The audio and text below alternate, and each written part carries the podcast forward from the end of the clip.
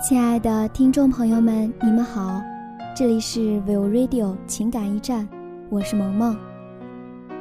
许多人都热爱旅游，那是因为他们都想去尝试不一样的旅途，去行走不一样的道路，去欣赏不一样的风景。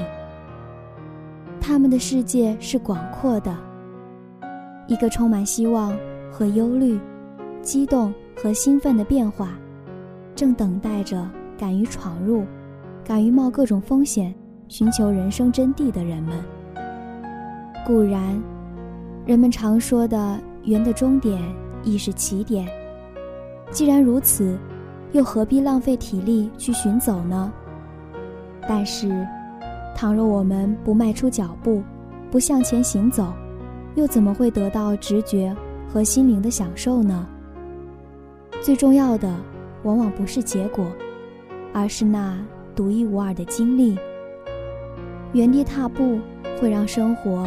变得索然无味，也使人变得更加机械，如同上了手表上的指针，一圈圈的始终如一的转动着，不知疲惫的重复着同样的路程，直至精力殆尽。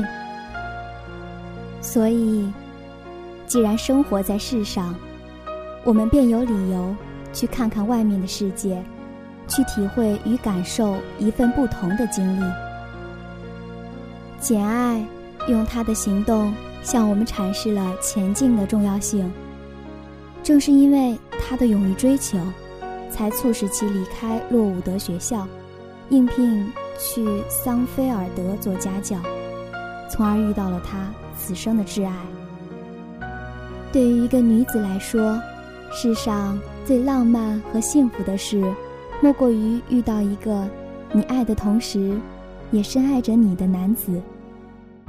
每个少女都渴望拥有一份真挚的爱情，简爱自然也不例外。书中让我印象最深的，要数简爱和罗切斯特的爱情了。他们的相遇，并不像当代言情小说中描写的那般，一个英俊的男子和一个婉约的女子，于红尘万象之中，于千年的时光流转中。四目相对，秋波暗送，相互惊艳一瞬间。他们所具有的无关惊艳，仅是一种亲切感罢了。后来，他们彼此熟识，常常交谈，互相吸引，直至慢慢的侵入彼此的心灵，由相遇、相识到相知，最后到相爱。这是一个潜移默化的过程。他们的情感，如陈年的佳酿，存放的时间越长，越是香溢四方，沁人心脾。或许你会疑惑，罗切斯特和简爱的社会地位悬殊是如此之大，一个是上流社会的庄园之主，一个只是地位卑微的家庭教师，他们是怎样走到一起的呢？爱情面前。人人平等，这是简爱一直所信奉的。他是一个否定陈规、藐视世俗、追求个性解放的人。在当时那个财富与地位至上的社会里，简爱是一朵出淤泥而不染的青莲。虽然她相貌平平，但是她有一颗无瑕的心，见解独特。也正是这一点吸引了罗切斯特。简爱对罗切斯特的爱是纯洁的、非物质的，犹如边城中翠翠的爱情，水晶般透明，不掺杂丝毫的杂质。简爱是独立的女性，这便决定了她的爱情观，要做爱情的主人。因此，她所要求的婚姻，也必定是合法的。当她得知，他有一位神经失常的妻子时，毅然决定离开。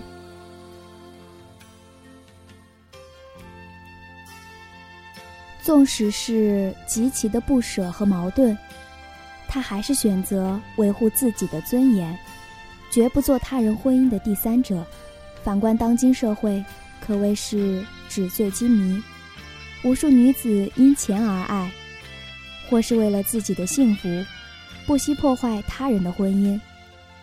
我曾经在《非诚勿扰》这档节目上看到一个女子说：“我宁愿坐在宝马车里哭，也不愿坐在自行车上笑。固然没有钱是万万不能的，但也不能把它看得太重，否则就会沉溺于其中而不可自拔。感情终究是远重于物质的。都说真正的爱情。”经得起磨难，是不抛弃、不放弃的。当罗切斯特因大火而损耗了家产，由富变穷，而且眼睛也受了伤，而简爱因叔叔的遗产由穷变富，当时他并没有嫌弃他，而是来到他的身边，携着他的手，陪伴着他一同度过这艰难的时光。简爱以行动诠释着爱情的忠贞与坚守，相持与相携。他们的爱虽不是惊心动魄，却也是百经曲折的。这种平淡的爱情，反而更让人感动。毕竟，平平淡淡才是真。或许，你会感叹一句：看完《简爱》。你又相信爱情了？简爱这个女性的力量何其伟大啊！她是值得我们学习的榜样。不论何时何地，不论遇到什么，我们每一位女孩子都应该保持着自己的那份独特与清新，自尊自爱，自信自强。好了，今天的情感驿站在这里。就要和大家说再见了，我是萌萌，我们下期再会。